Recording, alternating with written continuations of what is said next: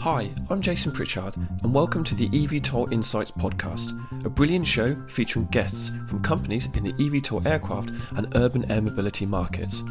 Throughout each episode, we'll be finding out about their exciting projects which will help revolutionise the way we travel in future and get their insights into the current state of the industry.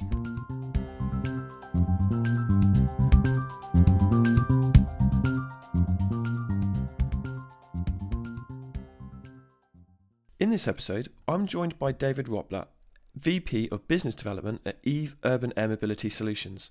Prior to joining EVE, David served as Business Development Director for Embraer X and is the project leader of the Urban Air Traffic Management Initiative.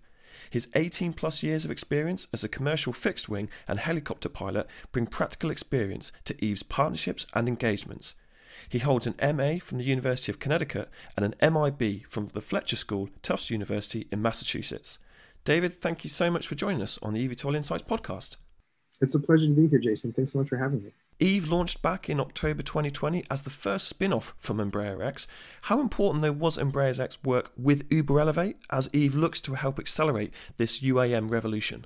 Embraer X, from the beginning, has always taken a very strong partnership approach. And our work with Uber Elevate, as, as well as many other companies, has always been a part of that strategy to make sure that we can identify the most competent and the most trusted brands and players with whom which we can bring our services and products to market. Organizations like Uber and Uber Elevate have done a tremendous job at catalyzing the industry to make people excited about it, but also to make sure that there, there's a certain amount of understanding and education material that is put forth so the market can really understand what is the value behind electrified vertical takeoff and landing aircraft or hybrid vertical takeoff and landing aircraft. What does it seek to do? What are the community benefits of it? And these organizations have been very helpful to get that conversation started. And so now that we're three or four plus years from that original catalyst where the industry really started to get excited about it, our partnerships have grown. The industry has continued to develop and mature itself. And so while the business landscape may, may always be changing, and that is certainly the nature of any industry, um, whether it's urban air mobility focused or anything else, our strategy as a company remains the same, is, is to find partners all around the world with whom we can work with and collaborate with to make sure that we're bringing the safest and most reliable products to market. EVE has taken a holistic approach to progressing the U A M ecosystem with an advanced electric vertical takeoff and landing project, a comprehensive global services and support network, and unique air traffic management solution. Are you able to provide an outlook of what EVE's service could look like when it's fully operational? Absolutely. So EVE is one hundred percent committed to being an ecosystem partner for the entire urban air mobility industry. So by that, I mean, we're not just focusing on one product or service like you just mentioned, but we're really focused on making sure that we can be a trusted partner for multiple types of services and products throughout the entire value chain of, of the urban air mobility ecosystem. And so as we are developing that suite of services that you just suggested, our aim and our, and our goal is that we are country operator and really vehicle agnostic when it comes to services and support, or urban air traffic management solution, for example. In our vehicle, of course, will be country and operator agnostic so that we can make sure that as many people and as many countries and as many operators can interact with our services as possible. We want to make sure it's a flexible offering and that it's really designed to cater to the community benefit need in each country and even in each city that we seek to support. Different products, of course, may be available sooner rather than later. So as you know, Embraer has a fifty plus year tradition of aircraft manufacturing excellence, and we plan on incorporating that heritage of safety and reliability into EVE by establishing a lot of partnerships with our sister company Embraer to make sure that we can still be endowed with that same level of intellectual horsepower and engineering resources. And with that in mind, we have an existing network of service and support centers around the world that EVE will be tapping into to help support not only our vehicles, but also a lot of our partners and, and different operators around the globe that can use our, our service and support centers in all of the major cities that we anticipate urban air mobility will be operating, or at least very close by. What we are currently working on maturing the urban air traffic management concept with a complete air traffic control technology portfolio that is already operational in countries like Brazil, where Embraer software and technology is currently being used to manage over twenty-two million square kilometers of airspace alone. Uh, and it also goes into making sure that Sao Paulo, the world's largest air taxi market, can continue to be a successful city as it hosts upwards of thirteen hundred air taxi operations every single day. And so we're also incorporating a lot of that know-how and knowledge into EVE's product and services roadmap. What I think really sets us apart from our peers and positions us nicely to be a trusted partner for, for both industry and regulators alike is the fact that we're incorporating a lot of this trusted product and service history that Embraer has been able to, to share with the market for years into EVE. And so we're very proud of what we've been able to do and what we plan on doing in the future. What impact do you think EVE can bring to its partners, both now and in future? It has worked with Airservices Australia on its recent CONOPS and more recently announced a consortium with the U K Civil Aviation Authority to look at the idea of using eVTOLs in London. Thanks, Jason. So while we are developing our eVTOL aircraft, as well as our urban air traffic management technology, we think it's very important to make sure that before this market really starts to become commercially operational, that we start to work with industry stakeholders, regulators, air navigation service providers, as well as city and regional governments and even airport authorities to make sure that we understand what will this ecosystem look like and how can EVE partner to demonstrate that we can create a more scalable operating environment so that urban air mobility really does have a chance to scale organically and naturally. And so the approach that EVE has been taking is, is one that we have found so far to be very successful, and that is to make sure that the way that we partner and who we partner creates the most value for those that we hope to to influence and to partner with as the urban air mobility journey continues to snowball and become larger and larger. So our first effort at partnering to be able to demonstrate what this future could look like in the enabling technologies was done with Embraer's system integrator and air traffic control uh, software company A T E C together with L three Harris, where we produced our initial vision Of, of what this future ought to look like. And that was through our white paper Flight Plan twenty thirty. Since then, we continue to update our thoughts. And as you just mentioned, uh, we were very proud to establish a partnership with Airservices Australia, where we co-created a brand new approach to visualizing how this industry could evolve, starting with Horizon One, which takes advantage of today's existing procedures and existing technology that supports an already vibrant air taxi industry, but one that could scale over time as demand increases. How can we still make sure that we can extract the most value out of our operating environment, our airspace, so that it can accommodate more flights as well as more aircraft?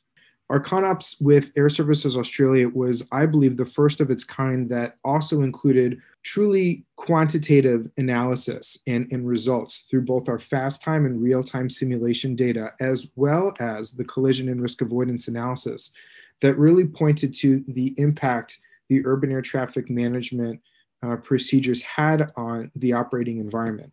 And through, through those human-in-the-loop simulations, for example, we were really able to see Um, how much we were able to move the needle in that environment.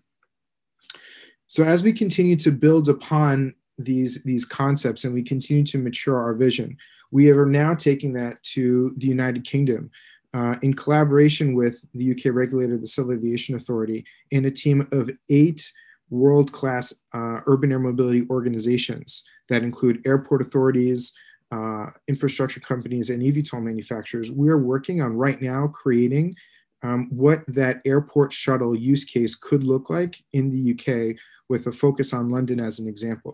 So we're very excited to be using the, the breadth and depth of the knowledge that our partners have in the U K.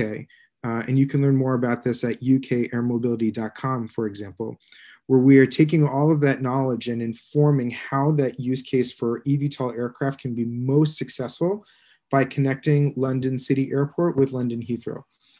And so as we continue to invest in these market development activities, our partnerships are proving to, to be very informative for the regulators and the stakeholders that we want to work with so that we can make informed decisions about how to best prepare for this exciting industry with the results of the projects that, that we're working on. Are you able to talk to us a bit more about EVE's eVTOL aircraft? Is there any more details that you might be able to give our listeners about how developments are coming along and your planned timeline? So uh, we've made so far a tremendous amount of progress in the development of our vehicle, especially within the last year. We've spent a lot of time focusing on our design drivers, for example, which have included a tremendous amount of research, passenger studies, and community outreach that has really helped us prioritize the design and the vision for, for how the eVTOL should be designed to support the, the types of missions that we think Urban Air Mobility would, would be focusing on. Again, it's really important to make sure that the way that these aircraft are designed are not only to ensure maximum efficiency for the operator, but also, and perhaps even more importantly, to be able to support the community benefit that we anticipate Urban Air Mobility will be offering to the communities that we hope to partner with. So as you can see from the video that's currently on EVE's website, for example, we've learned a lot about the control laws of our design through the simulator work that we've done that's posted, as well as through our scaled model, which has had a lot of successful flights in twenty twenty. Uh, our attention is now focused on the full-scale prototype that, that will continue to, to demonstrate all of the design drivers that we have been excited to develop for the aircraft, so that we can provide, again, a very efficient operation for both our customers and our partners. Our vehicle itself is, is a four plus one passenger plus pilot configuration, meaning that we'll have four seats for passengers and one seat for the pilot. It's important to note that while the first version of EVE's eVTOL will be piloted, it is designed to be autonomous ready. And so when that decision is made for transitioning the aircraft from a piloted aircraft to an autonomous aircraft, when that decision is made, it will really be a country by country decision based on how that country's regulator has, has created the safety case that demonstrates that it's safe to do so. But we are ready and prepared for that future that is coming very quickly. We're very ready to, to partner to make sure that that safety case can be done in the best way possible, so that we can continue to maintain the trust that Embraer and, and EVE has with the market. We have a very unique configuration for our aircraft. So it's a lift plus cruise configuration, meaning that we'll have multiple rotors that will lift the aircraft to its desired operational altitude, where pusher props in the rear of our aircraft will take over and propel the aircraft forward. Uh, we think our wing design will be among the, the, the safest and quietest, if not hopefully the most, for our passengers, so that we can use that wing design to not only minimize noise, but also to have the greatest impact on the safety case. So no matter what, we, we still have a lot of energy management capability that we're able to harness through that wing design. And I think that in general, as, as we look towards those community benefit areas that we, we recently spoke about, EVE is very excited to be supporting a whole host of them, but we think that the initial use cases that will, will gravitate the most towards the communities that we hope to partner with are the commuter use case, the airport shuttle use case, and tourism. Thanks ever so much for that, David, and I really appreciate the detail about the aircraft. In terms of a, a planned roadmap, do you have an estimation of when you're likely to be operational with this eVTOL aircraft? We certainly are looking towards having a very aggressive timeline within the next, let's say, few years. We're, we're not commenting exactly when yet, because we want to make sure that the design drivers that we're working on continue to validate themselves before we move on to Uh, our full-scale production aircraft. But suffice it to say that we feel comfortable that we'll be on track to, to have a vehicle ready for when this industry really starts to pick up steam, and and all the reliability and the safety that the public should expect from, from a trusted name like EVE and partner company Embraer. We will be making sure that all of that can be incorporated into the aircraft in, in the very first version going forward. Brilliant. Thanks ever so much for that, David. And I just wanted to just go back to our um, the work that EVE is doing with U K Civil Aviation Authority. There's some big names in the consortium, um, it's including Heathrow Airport, one of the biggest airports in the world. How important do you think it will be with working with transport hubs such as them to sort of, as you say, to integrate it into other forms of transportation systems, but also just to showcase, as you said, the benefits to the public of what this new age of aviation can do for them in terms of saving time and, and things like that? Our work with the U K Civil Aviation Authority, as well as all the partners that we've amassed in, in the team that we're leading in the U K, really has has two ultimate deliverables that we're hoping to share with the market. One is how we can answer some of the regulatory questions in, in this vehicle CONOP uh, to make sure that we can create the types of procedures that will allow eVTOL aircraft to fly as direct as possible from London City to London Heathrow, which today there is no real procedure or, or regulatory framework to allow for that. And so that's the first challenge. In, in the first opportunity that we have to make a real impact on the environment. And the second is uh, a community benefits analysis for how investing in urban air mobility truly is in the best interest of the United Kingdom and for early adopter cities like London. And, and so a tremendous amount of work is being done to make sure that how we learn how to best partner with the U K to understand the types of initiatives that are currently being supported is, is very important to this project, so that we can make sure that the work that we're doing is relevant to, to the everyday citizen that could perhaps one day become a passenger on, on our aircraft or our partner aircraft. There are great organizations that we're partnering with, including Volocopter and others in the U K, where we are very excited about their ability to share their local knowledge and expertise. The U K aerospace industry is actually really picking up steam, and, and we're very excited to see all the great work that has been done there, including how much investment has been made locally, not only by um, aircraft manufacturers,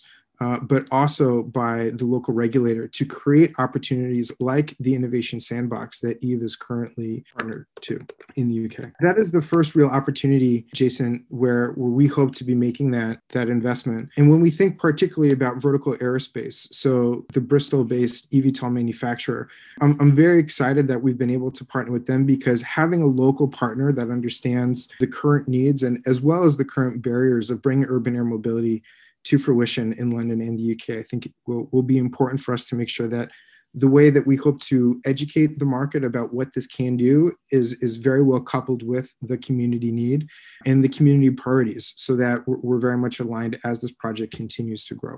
Great, thanks for that, David. And I completely agree. You know, they'll have the likes of EVE, Volocopter, Vertical Aerospace, two, you know, three real key players in this in this space. It's going to be really exciting going forward. So very much looking forward to hearing more of this project again when it becomes available as well. Um, I just wanted to get your thoughts as well on another crucial aspect of the the ecosystem, and that's that's landing infrastructure. Are you able to give your thoughts on the infrastructure side of the ecosystem? Absolutely. As a helicopter pilot myself, as well as a, a fixed-wing pilot, like you kindly noted uh, at the beginning of our podcast, uh, I've had the opportunity to, to really pressure test how well community airports, at least in the Boston region, um, as well as in Florida and California and, and Texas, as an example, can support existing urban air mobility operations as well as future urban air mobility operations. And I think London and the U K is really no different. We, we can start with the existing capacity that we have with community airports and, and then larger airports, regional airports and international airports, to be able to depend on that existing capacity to start the industry. However, of course, as we continue to grow, the viability and feasibility of an urban air mobility operation at scale will, of course, depend on more capacity being available. After all, all the aircraft that will be flying will need a place to land to to disembark passengers and, and board new ones, so that we can really serve the demand that we anticipate this industry will have. And so, again, we're very excited to be partnering with Skyports, for example, which has done a tremendous amount of work in both the drone space as well as in the piloted passenger carrying vehicle space, with a lot of their prototype work and, and their knowledge and expertise that they've been able to contribute to our work, not only in Australia with, with our concept of operations with Airservices, but also in our work in the U K and in other projects to be announced soon. So I, I think that we will absolutely need partners like Skyports and, and other engineering, procurement, and, and construction firms that may have an interest in entering the space to be able to help us think about, number one, how can we take advantage of the existing network that exists and, and perhaps bring the electrical grid over to those existing airports, so that we can make sure that the eVTOLs have a dependable and reliable source of, of electricity to be able to charge and recharge. But then as we think about scaling the industry beyond the existing capacity that's available, how do we look at brownfield and greenfield opportunities? So by brownfield, I mean, how do we think about repurposing or recycling some existing infrastructure that already exists and allocating it for eVTOL landing and takeoff infrastructure use, like, for example, parking garages, hotel rooftops, mall parking lots, or, or mall rooftops.